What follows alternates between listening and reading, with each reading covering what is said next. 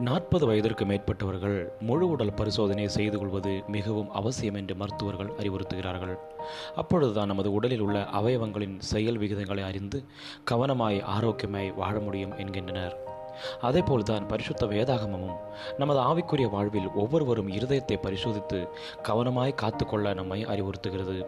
அப்பொழுதுதான் நமது கிறிஸ்தவ வாழ்வும் மிக சுகமானதாக இருக்கும் நாற்பத்தேழு வயதான ஆஸ்திரிய மனிதர் ஒருவர் தனது திரண்ட செல்வமும் ஆடம்பர செலவுகளும் உண்மையான வாழ்வின் மகிழ்ச்சியை காண தடையாக இருக்கிறது என்று முடிவுக்கு வந்தார். தனது நாலு புள்ளி ஏழு மில்லியன் டாலர் மதிப்புள்ள சொத்துக்களையும் பிறருக்கென்று அர்ப்பணித்து விட்டார். கார்லய பேடர் எனப்பட்ட இவர் லண்டனில் தினசரி பத்திரிகைக்கு நான் எனக்கு தேவையற்ற விரும்பாத பொருட்களுக்கு அடிமைப்பட்டு வேலை செய்வது போன்ற ஒரு உணர்வை அனுபவித்தேன். எனது சுகபோக வாழ்க்கை முறை எவ்வளவு பயங்கரமானது என்பதையும் ஆன்மீக உணர்வற்றது என்பதையும் உணர்ந்த பொழுது மிகப்பெரிய அதிர்ச்சி அடைந்தேன் என்று பேட்டி கொடுத்தார். அவருடைய செல்வம் இப்பொழுது லத்தீன் அமெரிக்காவில் உள்ள எளியவர்களுக்கு உதவுகிறது.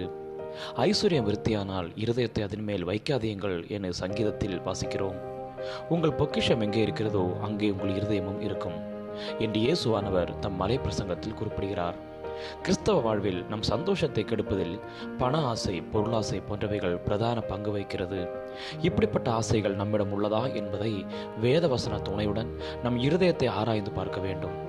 பொருளாசையினால் சுகபோகமாய் வாழ்ந்து அதனால் தேவனுடைய ராஜ்யத்தை இழந்து போனவர்களை பற்றி பரிசுத்த வேதாகமம் அநேகரை நம் கண்முன் நிறுத்தி நம்மை எச்சரிக்கின்றது. ஆகவே கவனமுடன் நம் இருதயத்தை வேத வசனத்திற்குள்ளாக வைத்து காத்துக்கொள்வோம்.